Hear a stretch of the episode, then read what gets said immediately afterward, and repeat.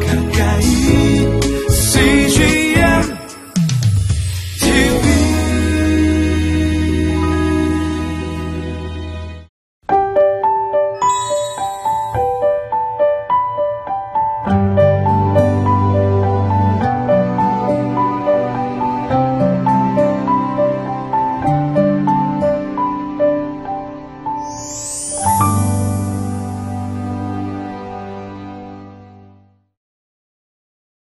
믿음은 능력입니다.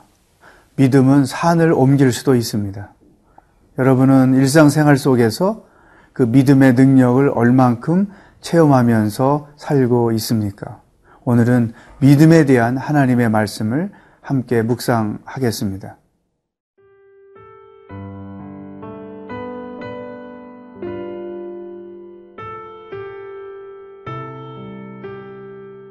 누가복음 8장 16절에서 25절 말씀입니다. 누구든지 등불을 켜서 그릇으로 덮거나 평상 아래에 두지 아니하고 등경 위에 두나니 이는 들어가는 자들로 그 빛을 보게 하려 함이라. 숨은 것이 장차 드러나지 아니할 것이 없고 감추인 것이 장차 알려지고 나타나지 않을 것이 없느니라. 그러므로 너희가 어떻게 들을까 스스로 삼가라. 누구든지 있는 자는 받겠고 없는 자는 그 있는 줄로 아는 것까지도 빼앗기리라 하시니라. 예수의 어머니와 그 동생들이 왔으나 무리로 인하여 가까이 하지 못하니 어떤 이가 알리되 당신의 어머니와 동생들이 당신을 보려고 밖에 서 있나이다.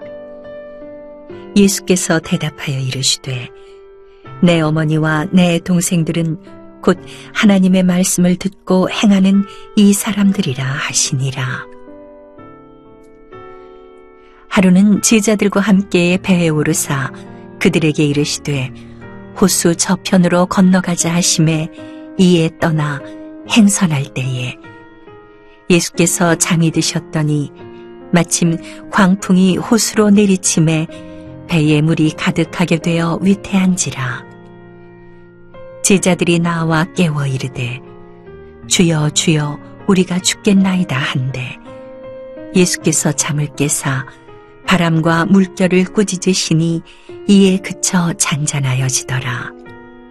제자들에게 이르시되 너희 믿음이 어디 있느냐 하시니 그들이 두려워하고 놀랍게 여겨 서로 말하되 그가 누구이기에 바람과 물을 명함에 순종하는가 하더라. 오늘 첫 번째 예수님께서 우리에게 해주시는 말씀은 빛에 관련된 것입니다. 16절, 17절에 보면 누구든지 등불을 켜서 그릇으로 덮거나 평생 아래에 두지 아니하고 등경 위에 두나니 이는 들어가는 자들로 그 빛을 보게 하려 함이라. 숨은 것이 장차 드러나지 아니할 것이 없고 감추인 것이 장차 알려지고 나타나지 않을 것이 없느니라. 어릴 때 저는 시골에서 살았는데요. 어, 마당을 비추기 위해서는 마루 위에 높은 곳에 호롱불을 달았어요. 그러면 어, 마당 전체가 환해져서 마당에서 어떤 일을 할 수 있었죠. 이것처럼 예수님께서 이 빛의 목적은 비추이는 데 있고 또 더 넓게 잘 비추기 위해서 그 빛을 등을 항상 위에 둔다고 하는 것입니다. 예수님이 어떤 의도로 이런 말씀을 하셨을까요? 두 가지 의미가 있다고 생각합니다. 하나는 우리들의 허물, 우리들의 숨겨놓은 죄, 그런 것들이 언젠가는 반드시 밝혀, 밝혀지게 되어 있다. 사실 우리는 개인의 삶에서도 또 역사 속에서도 우리들의 현실 속에서도 거짓이 밝혀지는 것, 숨겨놓았던 죄가 드러내져서 사람들에게 회자가 되고 그 죄의 값을 받는 이런 것들을 많이 보죠. 또 한 가지, 이 빛은 온전히 밝히는 데 있다고 말씀드린 것처럼 예수님이 예수님 되심을 밝히 비추는 데 있다는 것이죠. 우리를 보고 너희는 세상의 빛이다. 그런 말씀도 마태복음 5장에서 하셨어요. 예수님은 또 당신 자신이 세상의 빛이라고도 말씀하셨어요. 빛은 어둠을 물리치게 하는 거죠. 빛은 보이지 않는 것을 명확하게 보게 해주는 거잖아요. 따라서 우리 그리스도인들이 다 등불이라고 가정할 때 우리들의 삶은 항상 하나의 등불이 돼서 이 절망과 또 어두움과 또 불안과 두려움과 고통 가운데서 살고 있는 사람들에게 이 빛을 비춰줄 필요가 있다는 것입니다. 사실 많은 사람들 중에는 소망을 갖고 싶은데 빛을 받고 싶은데 또 자기의 그, 그 어두운 소굴에서 벗어나고 싶은데 방법을 몰라서 그냥 머뭇거리고 머물러 있는 상태로 사는 사람이 참 많다는 거예요.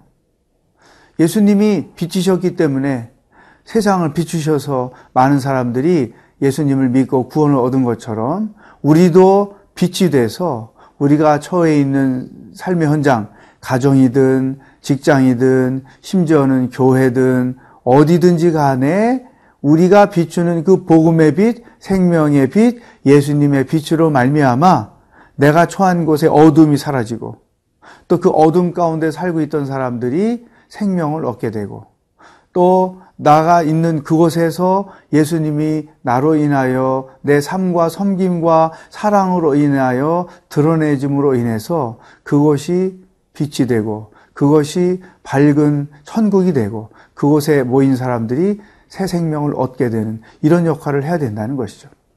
여러분, 어, 등불을 가지고 감춰놓는 사람 없습니다. 등을 켜놓고 잘 보이지 않는 곳에 놓는 사람은 없어요. 반드시 세상을 밝히죠. 복음을 들고 이 복음의 빛을 들고 숨겨놓고 사는 사람은 어리석은 거죠. 이 복음이 곧 세상의 빛인데 우리는 어느 곳에서나 말을 통해서든 삶을 통해서 이 복음의 빛을 비출 필요가 절대로 있다는 것입니다.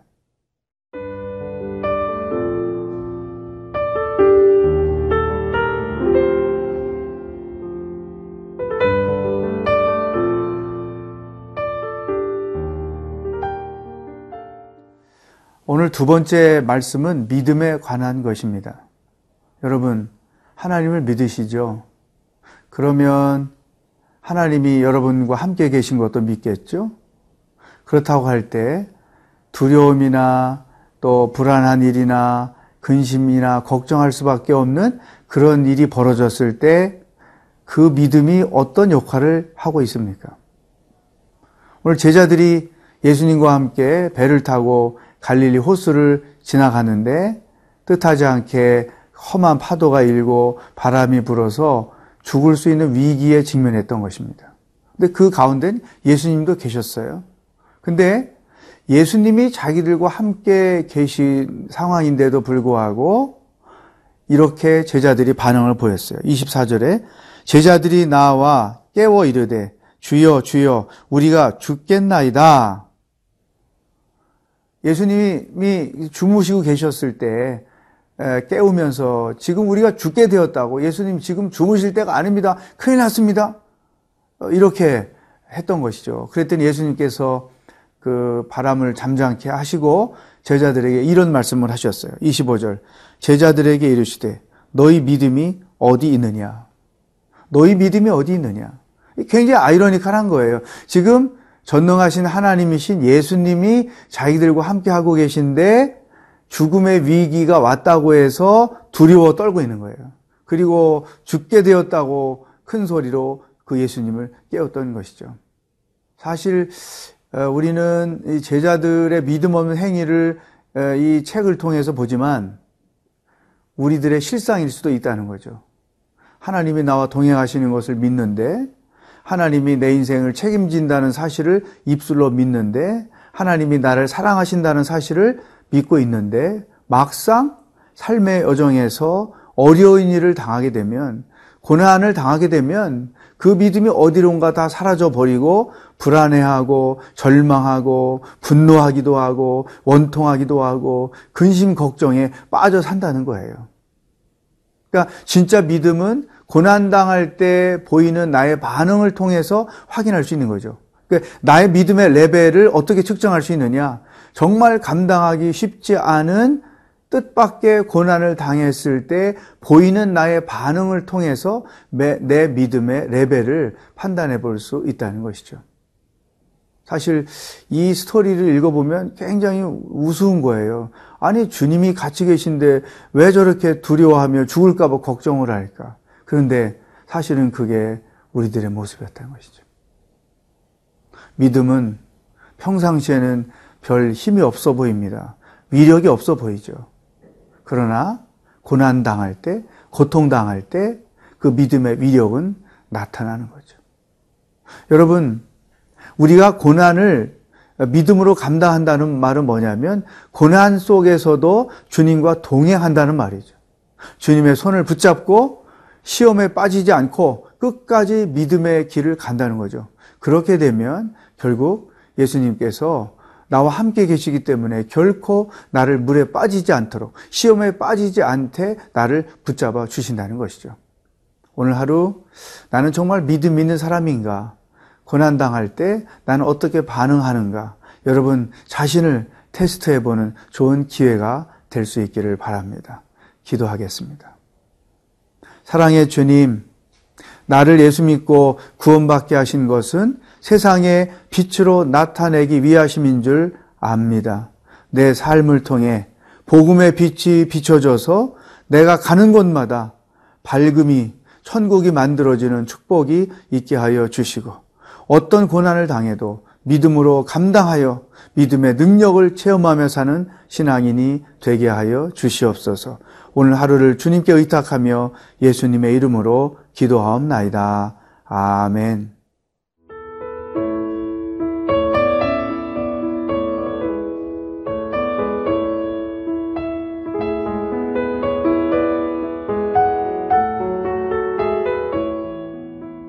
이 프로그램은 시청자 여러분의 소중한 후원으로 제작됩니다.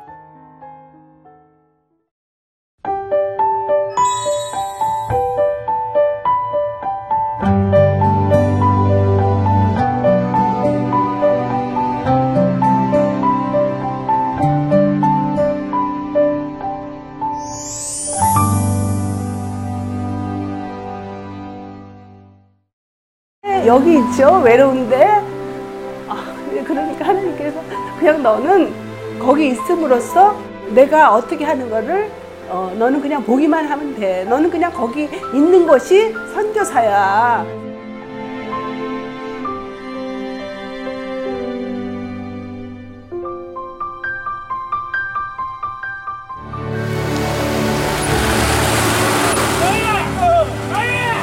육 6개월을 그냥 손꼽아 기다리면서 이 산골까지 올까 했는데 드림 컴츄르다. 네, 정말 좋았어요.